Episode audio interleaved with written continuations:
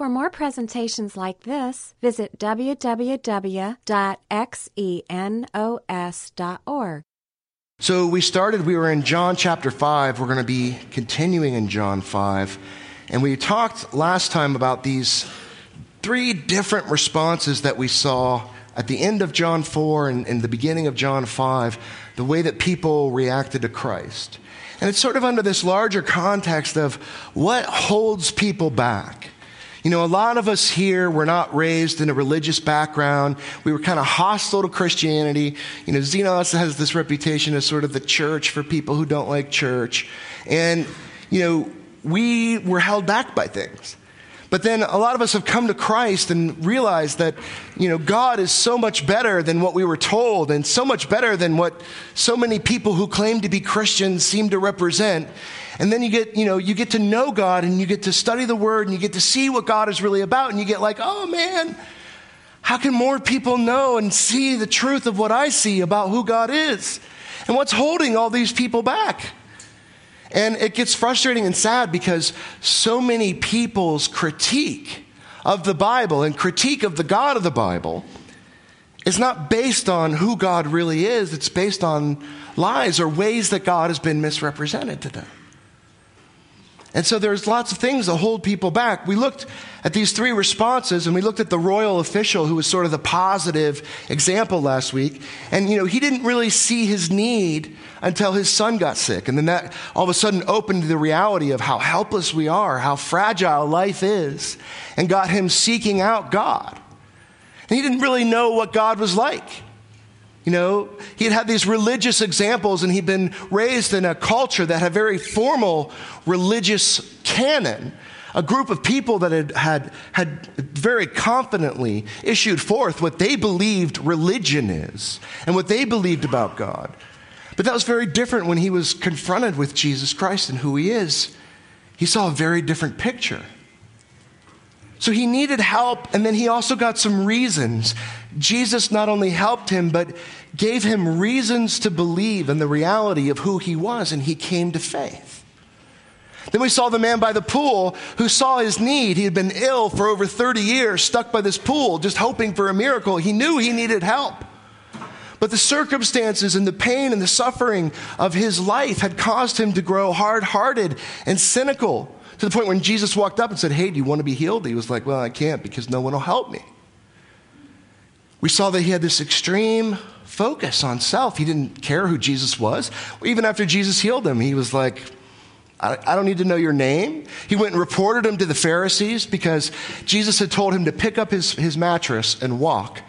And the day happened to be the Sabbath, which is the day that God says is a day of rest.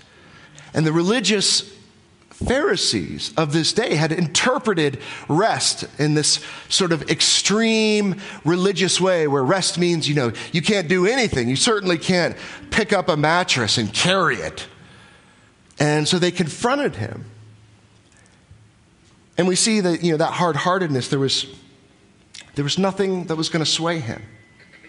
You know, he, there was no amount of need, there was no amount of reason, there was no movement of God or reasoning of God or power of God that was going to get him to change. And then we looked at the group I want to focus on this morning, which is the Pharisees, who are these religious rulers, these deeply committed religious men. And, you know, the issue with them essentially is that they thought they knew God, right? They thought they were representing God by enforcing God's law. God said, don't work on the Sabbath. And so, boy, were they going to enforce that. You couldn't cook, you couldn't clean, you couldn't go to your, out into your field, you couldn't spit in the ground because that might make a little divot and that could be like plowing. You know, they were going through all the details of, you know, the ridiculous minutia of what that meant. And then they thought that by enforcing that, they were pleasing God. Like God would be like, oh, good, they're not going to spit on the ground either. How pleased am I?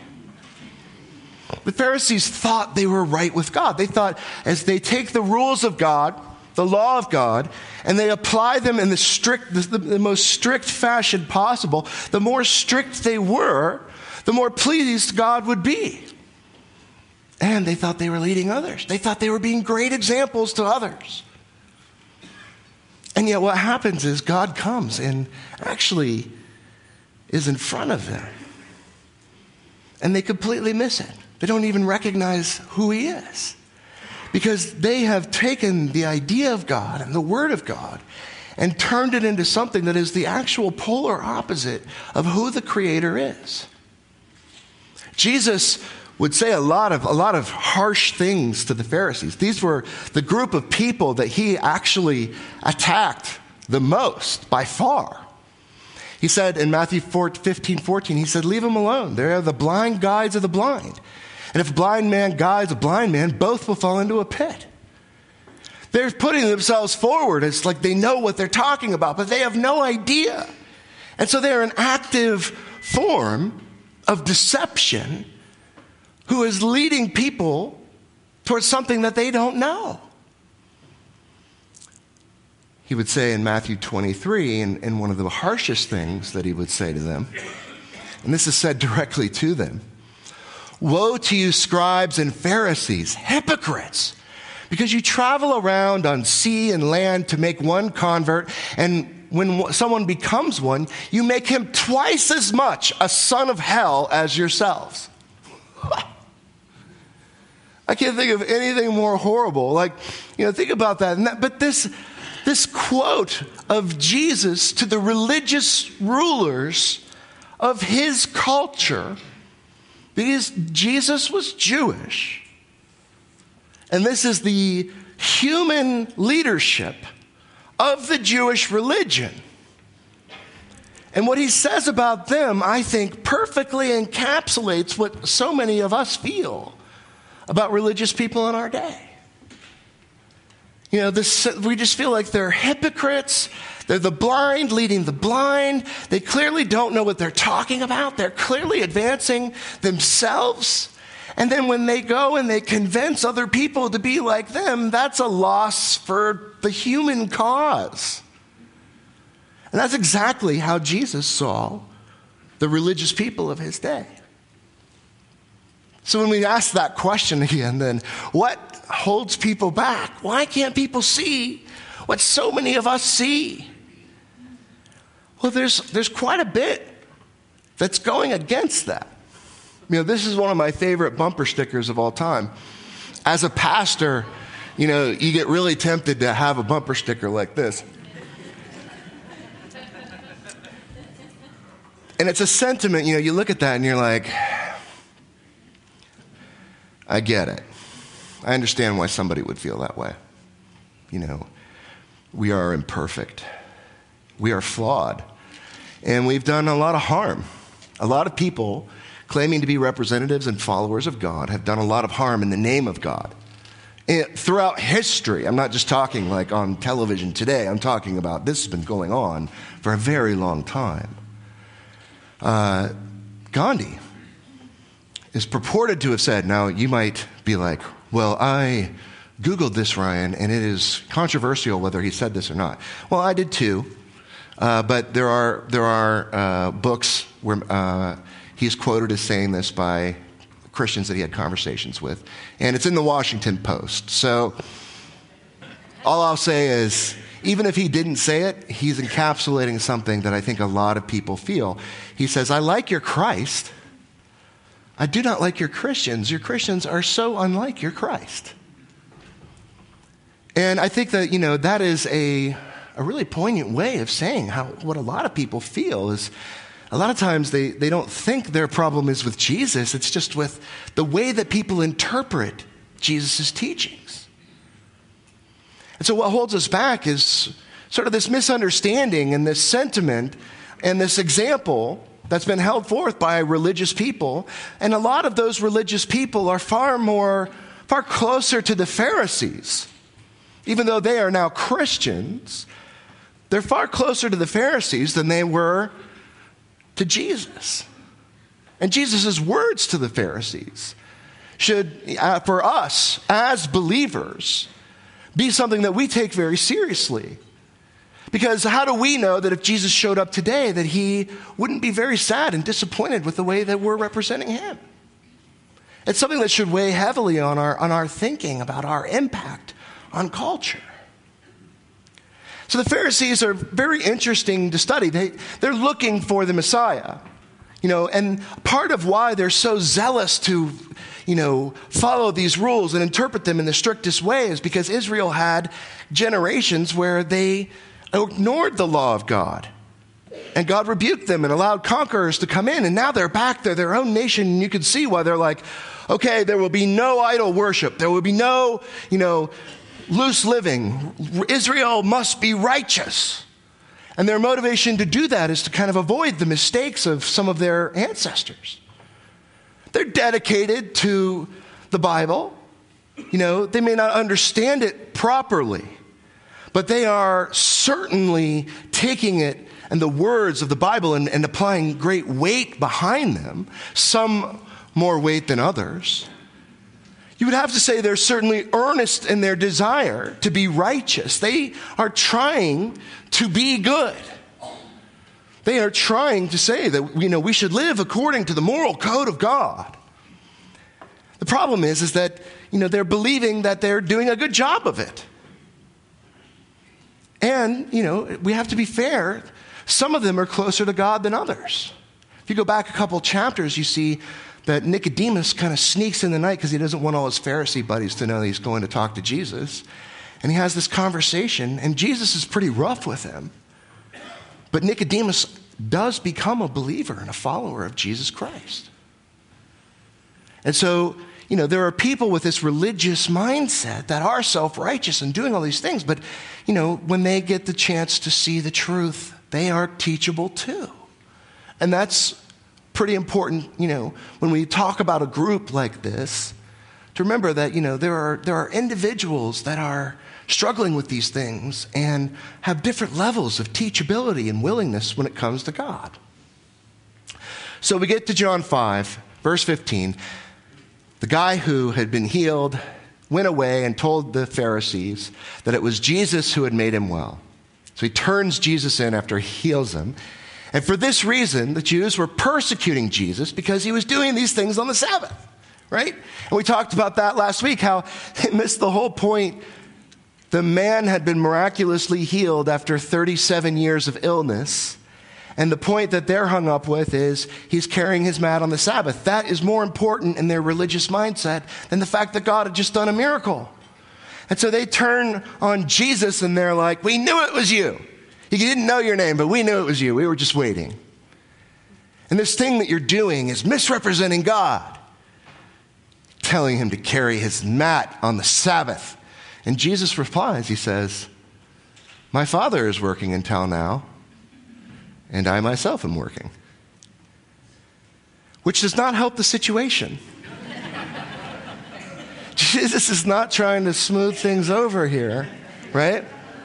What is he saying? When he says my father, he's talking about God. And he says, God works on the Sabbath, so I work on the Sabbath. And we read, for this reason, therefore, the Jews were seeking all the more to kill him. We've moved from persecution to murder because not only was he breaking the Sabbath, but he was also calling God his own father, making himself equal with God. So they hear this. I mean, they're probably expecting, you know, they're going to confront Jesus and he's going to be like, I know, I shouldn't be healing on the Sabbath. And I told him to carry his mat.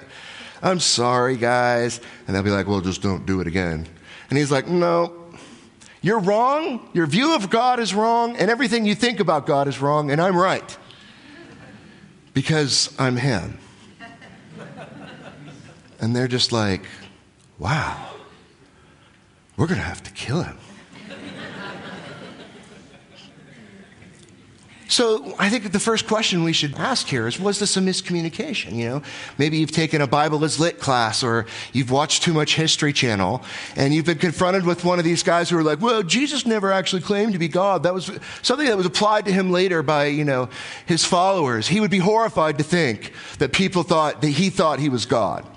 And people who say that have never read the Bible. They do not know what the Bible says, and they do not understand the culture in which the Bible is written because there are so many examples where that is just so untrue. And, you know, did Jesus intend to here? Is what he's trying to say to the Pharisees is, I'm God. Well, if we continue through chapter 5, he just begins to lay out his argument as to why he is God to the Pharisees. 519, he says, Whatever the Father does, the Son does also. The, we do the same stuff. 520, he says, The Father shows all things to the Son. I know everything that God knows. 521, the Father gives life and the Son gives life. God is the source of life and can create life. I am the source of life and can create life. 522, the Father has given all judgment to the Son. Now, this would have really set them off because they knew their Old Testament, right? And the Old Testament says things like Psalm 75 7 it is God alone who judges. He decides who will rise and who will fall. And Jesus is like, yeah, God gave that job to me. That's my job now. 523, the Son will be honored like the Father, meaning that the Son is worthy of the glory and the honor of the Father. And 523, you can't honor the Father if you don't honor the Son. And what he says is, by the way, if you love God, you have to love me. Now put yourself in the Pharisee's shoes. It's like, wow. Wow. You think you're God. And Jesus is like, yeah, haven't I been saying that? What, what aren't you getting about that? And they're like, There's no way. There's no way he can be God. He told a man to carry his mat on the Sabbath. He can't be God. So he must be a lunatic, a maniac, a charismatic cult leader that we have to kill. And then Jesus takes this whole section of his argument here to them and he sums it up this way in 524. Truly, truly. That's, this is something that Jesus says when he really wants to put a point on it, an exclamation point. Truly, truly. Verily, verily, I say to you, he who hears my word and believes in him who sent me has eternal life and does not come into judgment, but has passed out of death into life. My word, Jesus says, is how you have eternal life with God. And if you don't accept me and you don't accept my word, then you do not know God. You are not spiritual. You are not godly. And you can imagine, you know, how that sits with them. This was not a misunderstanding on the Pharisees' part. They, you know, they came to the proper conclusion if Jesus is not God, he's saying all these things and all these terrible ideas they have about Jesus would be correct unless Jesus is God. And so, you know, they're essentially saying, look, man, you cannot heal and you cannot tell people to break the Sabbath law the way that we have interpreted. And Jesus just comes back with, um, I'm God. I know all things. I'm the ruler of all things. And I'll do what I want. That's what's happened here. And then he goes on, and the rest of what I think is a very fascinating part of Scripture. And Jesus makes the most comprehensive argument anywhere in the Bible where he's arguing to the Pharisees why they're wrong. And that's what we're going to study here. So we get to chapter 5, verse 37. And he just starts breaking it down. He's taking the Pharisees to school. He says, And the Father who sent me has testified about me. What is he saying there? He's saying, you know, you should look and you should think about what God is saying. How is God speaking? Through my miracles. You just saw an awesome display of the power of God. A man was healed. He was healed on the Sabbath. And then he was told by the person who healed him to pick up his pallet and walk. And so, what you're against here is you're against God Himself showing you the reality of who He is. What about that? You guys aren't even wrestling with what you can see, the incredible evidence that is right in front of you of the power of God at work. He says, You have neither heard His voice at any time, nor seen His form. You do not have His word abiding in your heart, and you do not believe in Him whom He sent. He's saying, look, you guys do not know God. Your concept of who God is, this thing that you've made the most important thing in your life, this thing that you are, you know, dedicated to, is not who God is. You don't know the first thing about God. You wouldn't know him if he was standing in front of you. In fact, he is. That's the point that he's making, right? And so he's making this case. He says the number one problem that you guys have is you don't know that you have a problem. That's it.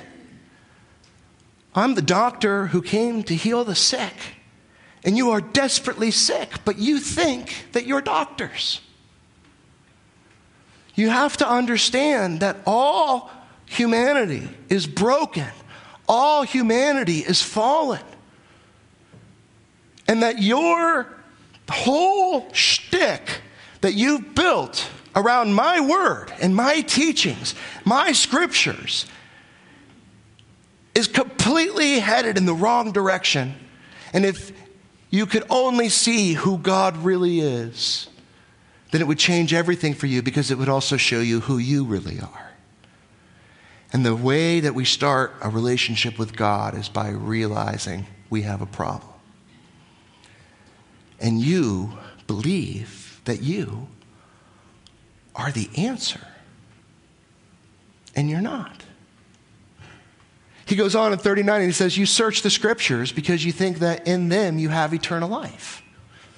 But it is these that testify about me. You take all this comfort by reading the Word of God and applying it in the strictest possible ways, and then convince yourselves that you're worthy of God's acceptance because of how strictly you have adhered to it. But the laws there, the morals there, the, the things that are there to teach you about right and wrong are there to show you that you are imperfect, that you can't live up to God's level, up to God's standard, because God's standard is perfection.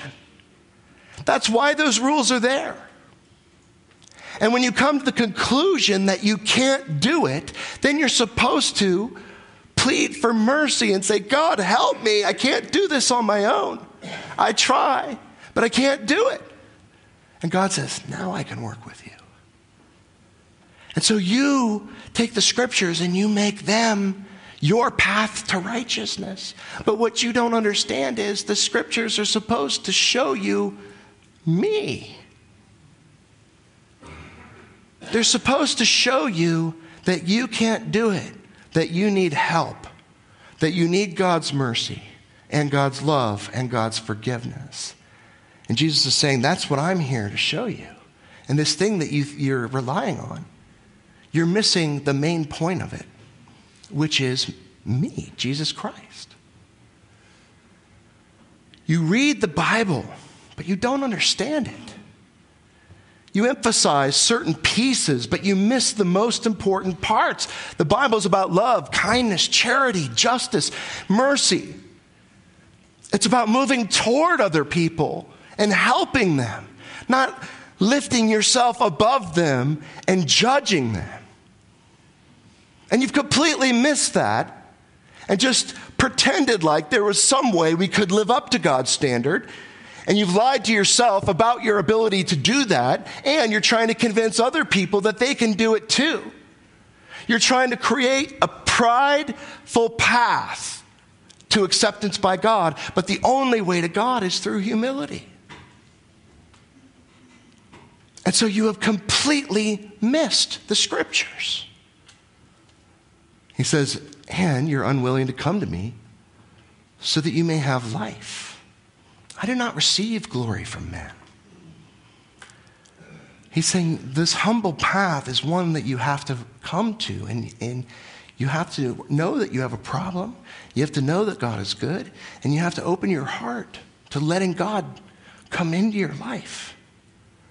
And all you do is try to impress upon other people how spiritual you are, how great you are, so that you can elevate yourself. And that's not how a relationship with God works. He's saying your interest is in enriching yourself and elevating yourself in your status before men.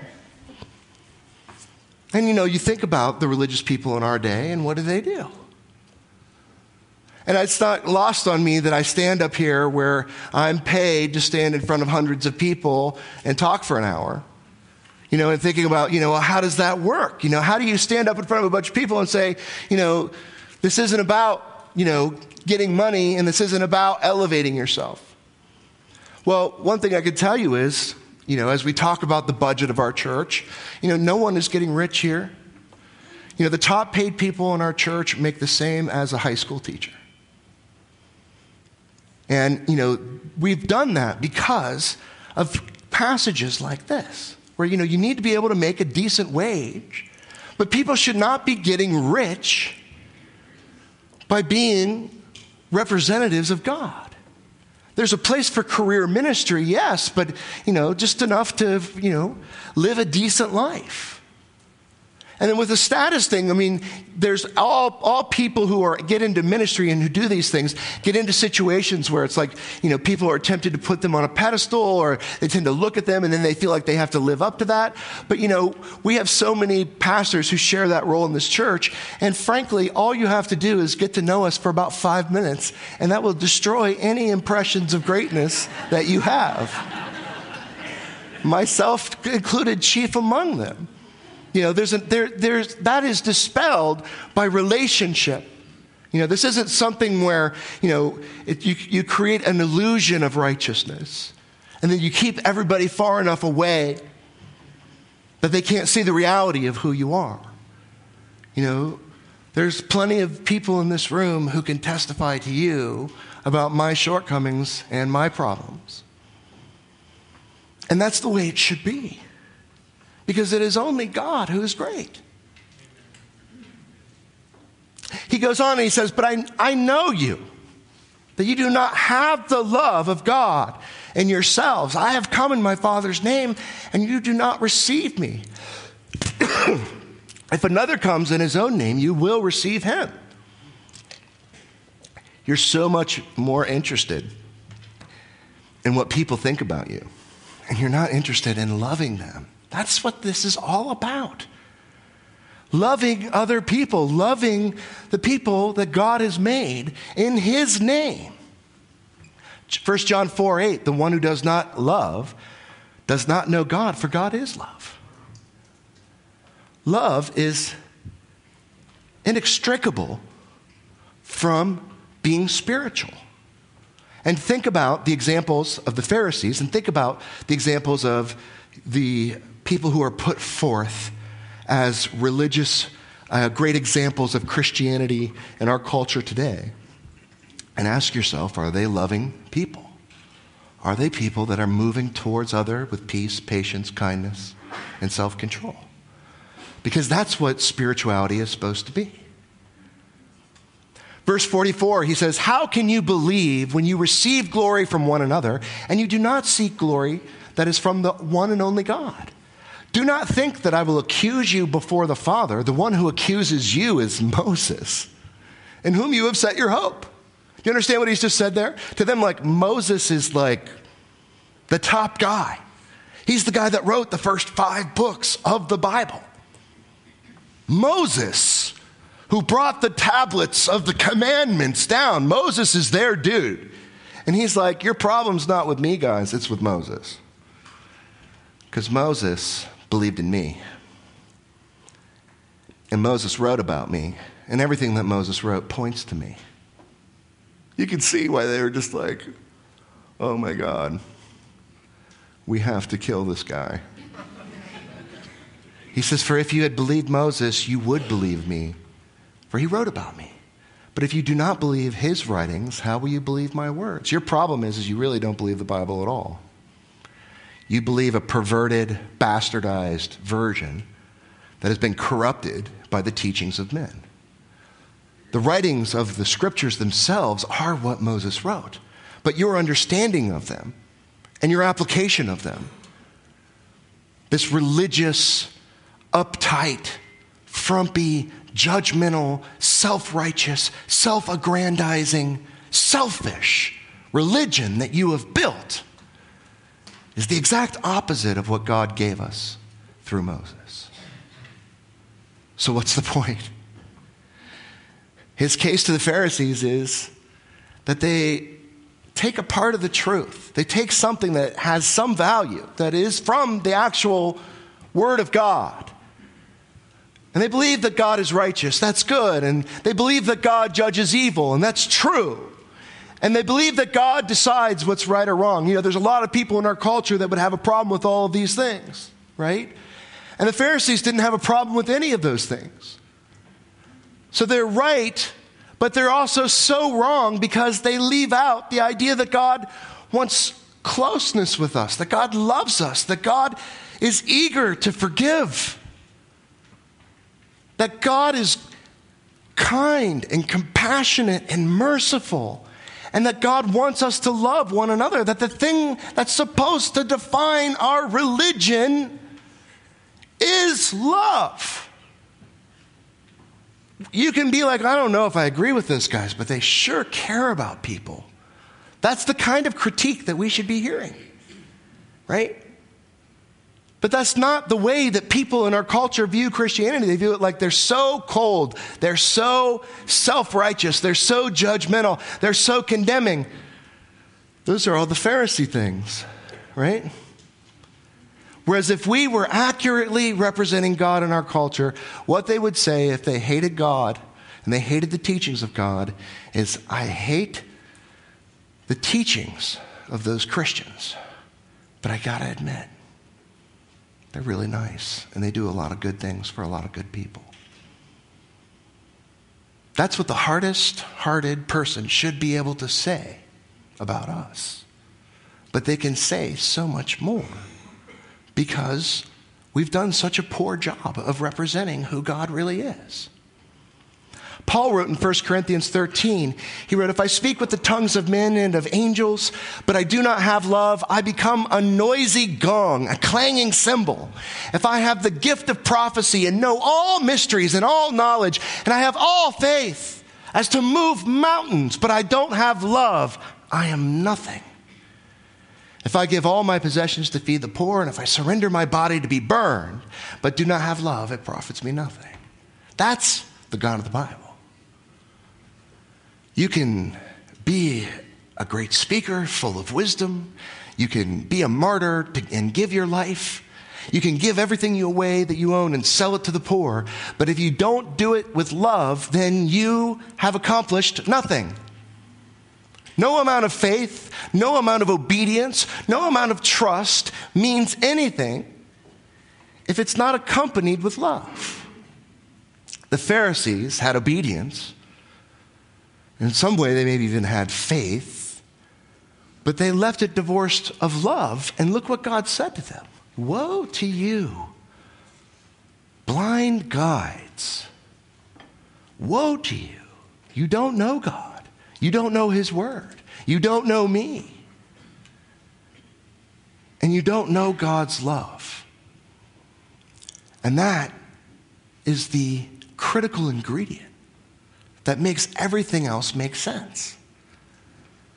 And so we started our time here talking about that question what tends to hold people back? Well, there seems to be far too few examples of real biblical love in our culture, in our world, you know, and I look at this, I come up with something like this to share with you, and I think, well, I'm not that good of an example either, so why am I saying that?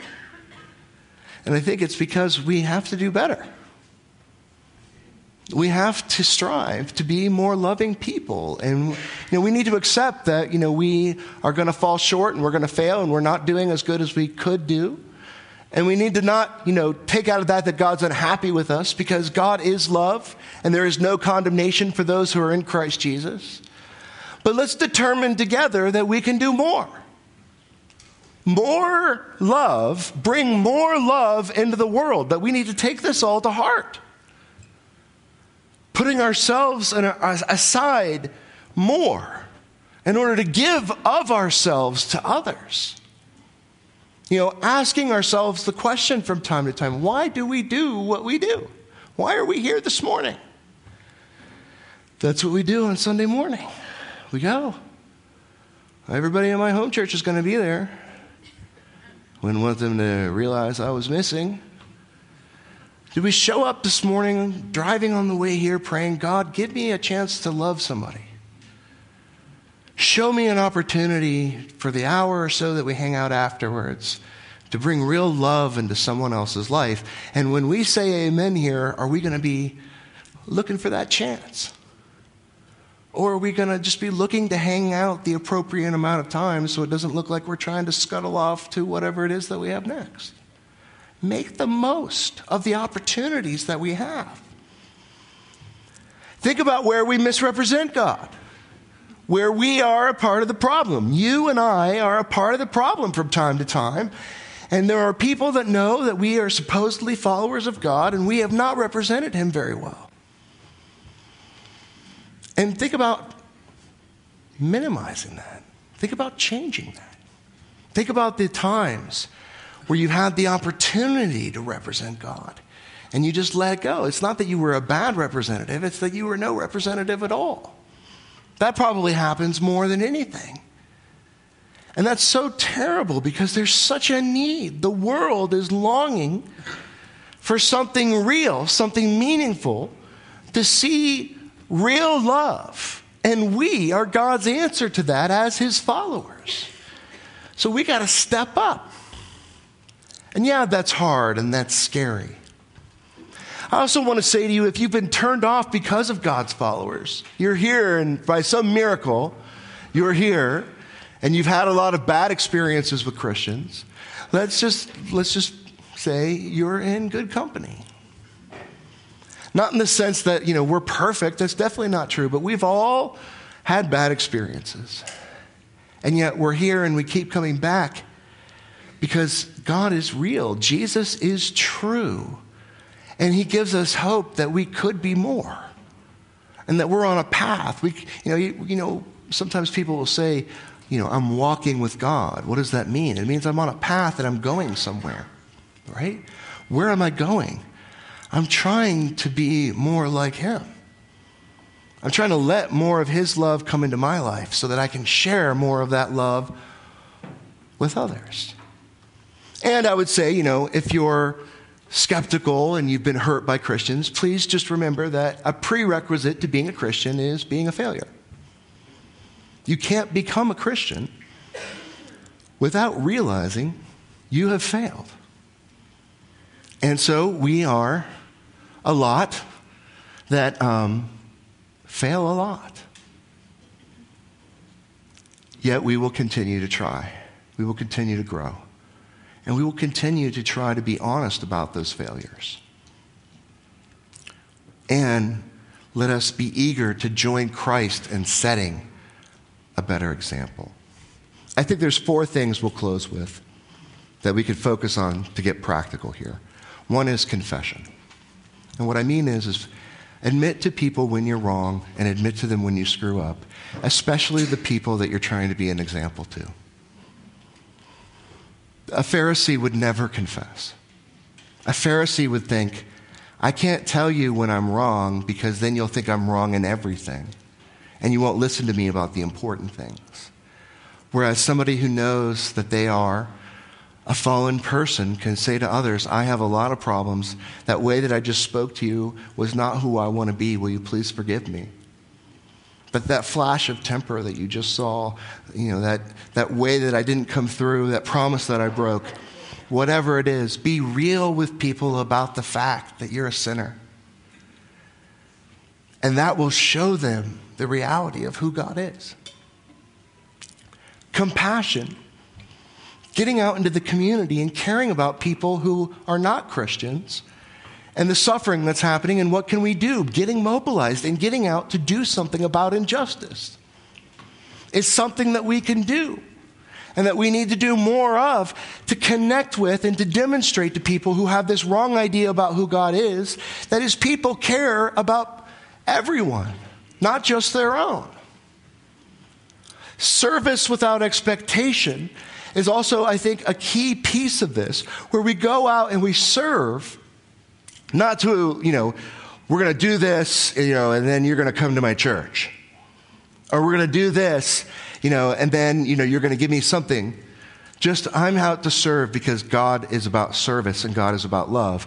And I'm here to communicate as God's representative. This is what we're about. We're about helping make things better. And then finally, I think, taking a humble approach to God's word. You know, the Pharisees were dedicated to knowing the word of God, but not understanding the word of God. And I think that we need to come and say, what did, what, what did the author mean when they said these things? What were they pointing to? As opposed to, how does this reinforce the things that I want for my life? And I think if, you know, imagine how difficult it would be to be a Pharisee if you were regularly engaging in these things. So there you have John chapter 5. Why don't we pray? Yeah, God, thanks for the example that you set, that we just look at you and we look at how you lived, even how you dealt with the Pharisees. And we see the reality of truth and love working together. And we just pray that uh, our time here this morning will be filled with that love, that will be fruitful, and that uh, we can go out into the week with the mindset of just looking to you to show us the opportunities where we can be used to bring your truth and love into the dark places. Amen. This study was recorded at Xenos Christian Fellowship and is copyrighted. You may freely copy and distribute it as long as you keep it intact and do not sell it.